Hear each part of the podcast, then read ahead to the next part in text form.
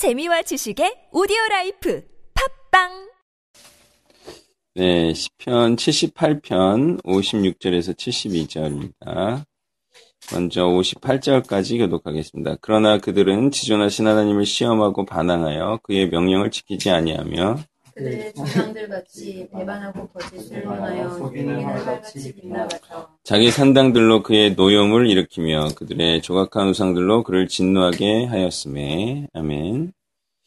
자, 하나님께서는 이제 이스라엘을 이적과 표적으로 구원하셨습니다. 그리고 구원하시고 그 다음에 눈동자와 같이 애지중지 보호하시면서 축복의 땅으로 인도하셨죠. 예, 그런데 인도하시는 중에 이스라엘은 하나님을 테스트했습니다. 그리고 불신하고 불순종했다 말씀하고 있습니다. 이것을 다른 말로 하면요, 되돌아가려 했다라고 말할 수 있어요. 예, 그래서 어, 빗나가서라는 것은 어, 하나님의 뜻을 변경시키고 어, 변화시킨 것을 의미하기도 하지만 또한 자신의 뜻을 따라 아, 자신의 뜻으로 돌이킨 것까지도 의미한다고 하겠습니다. 자, 이런 표현을 일컬어서 다 그 원래의 삶으로 되돌아가려 했다 또는 하나님의 뜻을 변경시켰다라고 하는 건데요. 이것은 사람들이 하나님이 계신지 안 계신지를 실험하는 것과 또 기독교를 믿기로 작정하고도 계속 살던 대로 사는 것이 하나님의 뜻에 부합하는 것이라 왜곡시키는 것과 같다는 거예요. 다시 말해서 사람들은요, 하나님의 뜻을 변형시켜서 자신의 뜻에 맞춥니다. 그리고 하고 싶은 것을 계속하면서 그리고 살고 싶은 대로 계속 살면서 하나님의 뜻이라 주장하는 삶을 살고 있다는 것입니다. 그래서 여기서 빗나가서라고 번역된 하파크라는 단어가 돌리다, 변화시키다라는 것인데 바로 하나님의 뜻을 변경시키는 것을 의미하겠죠. 그런 삶과 신앙의 대표적인 것으로 산당신앙이 있습니다. 산당신앙이란 자기 나름대로의 신앙과 믿음을 가지고 하나님을 섬기는 것이다. 이렇게 정의할 수 있겠는데요. 그런 신앙은 하나님의 분노를 일으키지만 자기 자신은 하나님을 잘 믿고 있다고 생각하는 그런 신앙을 의미하겠습니다. 바로 자신들의 꿈과 소망과 계획대로 살면서 거기에다 하나님만 갖다 붙이는 거죠.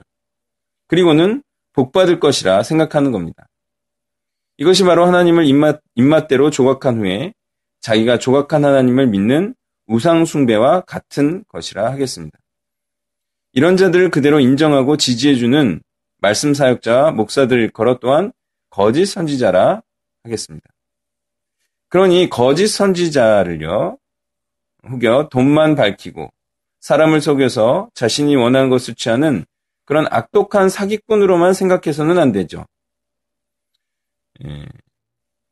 거짓 선지자 중에서는 이런 사람도 있다는 겁니다. 그것은 있는 그대로의 사람에 대한 사랑을 노래하는 그런 인본주의자도 바로 자기 나름의 신앙, 산당신앙, 그리고 우상숭배와 같다고 얘기할 수가 있겠습니다. 59절부터 64절을 교독합니다. 하나님이 들으시고 분내어 이스라엘 크게 미워하사 다른 가운데 세우신 장과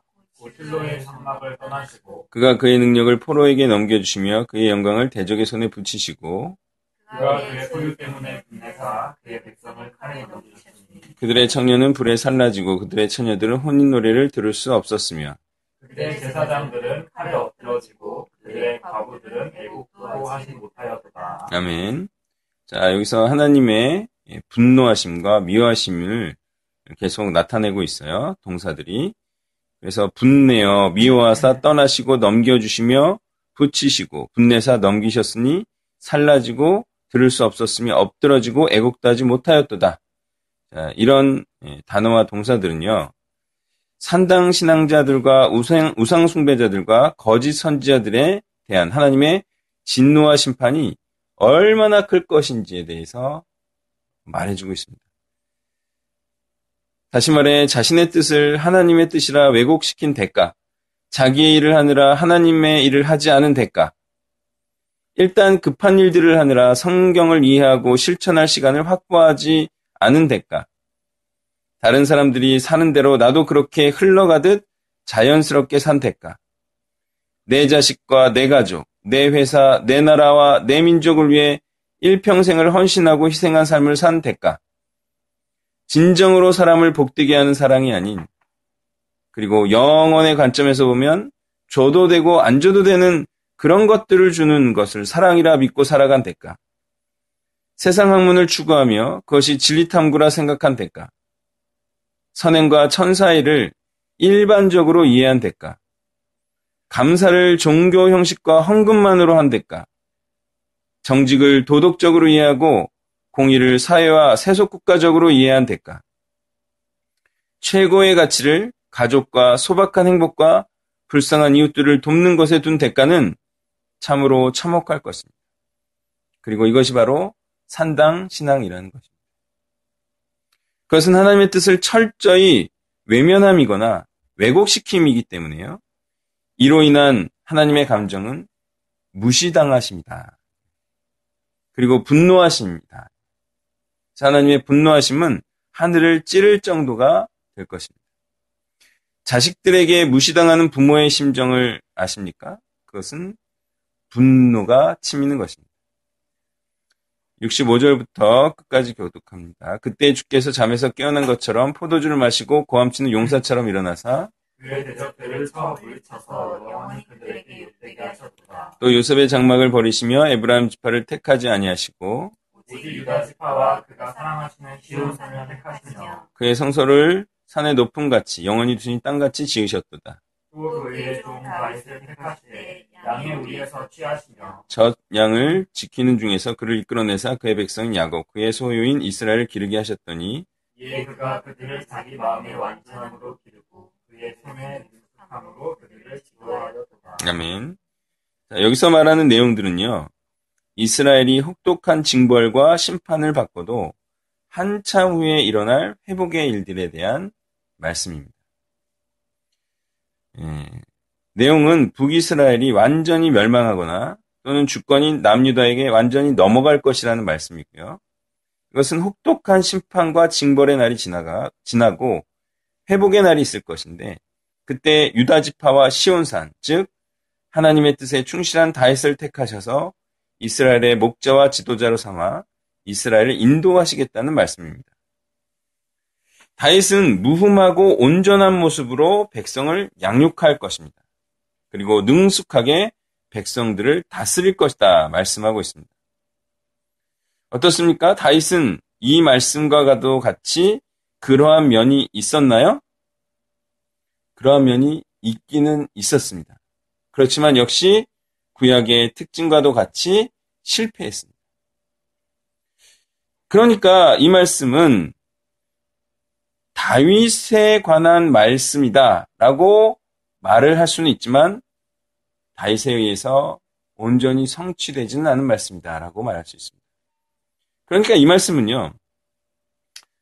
궁극적으로는 다윗의 후손이자 시온산성의 성주로 오셔서 이스라엘을 영적 이스라엘을 온전하고 지혜롭게 여기서 능숙한이라고 번역된 태분이라는 단어의 뜻은 지혜롭다라는 거예요. 지혜롭게 먹이시고 인도하실 그리스도를 의미하는 것이겠죠.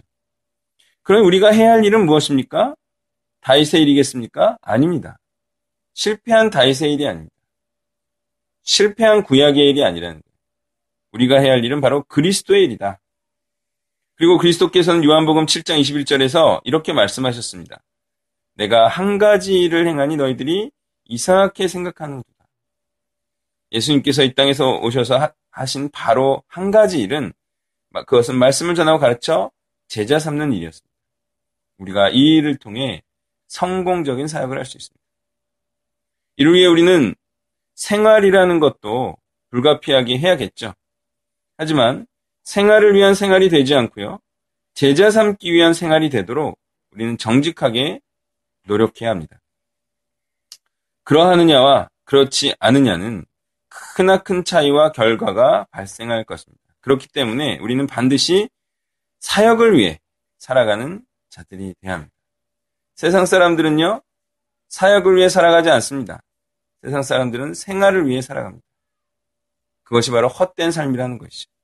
그렇지만 우리는 하나님의 뜻, 하나님의 일, 바로 사역을 행하면서 그것을 위해서 살아가는 또 생활도 하는 사람이 되야 합니다. 말씀을 정리하면요. 끝없는 불순종에 그리스도의 복음은 약이 되고 순종을 일구어 내었습니다. 구약에 대한 약은 바로 신약이었다는 것이죠. 하나님은 포기하지 않으셨어요? 그리고 마침내 그리스도와 복음이라는 카드를 내어 미시고 그것이 순종을 일구어 내시는 성공을 이루어 내셨다는 겁니다.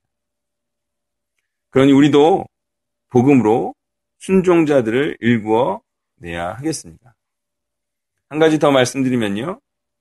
오늘 생명의 삶을 묵상하다가 이런 깨달음이 있었어요. 우리가 이런 저런 일을 합니다. 근데 내가 하는 그 일이 영생을 주는 일인가 아닌가? 중요한 기준이 될 수 있겠죠? 내가 하는 일, 여러 가지 일이 될 수 있어요. 여러 가지 사역이 될 수도 있어요. 사역을 위한 어떤 일이 될 수도 있어요. 아, 좋아요. 그렇지만 중요한 기준은 내가 주는 것이 그 사람에게 영생을 주는 것이냐 아니냐. 이것으로 우리는 우리의 어떤 활동과 사역의 기준 또는 초점을 맞출 수가 있을 것입니다.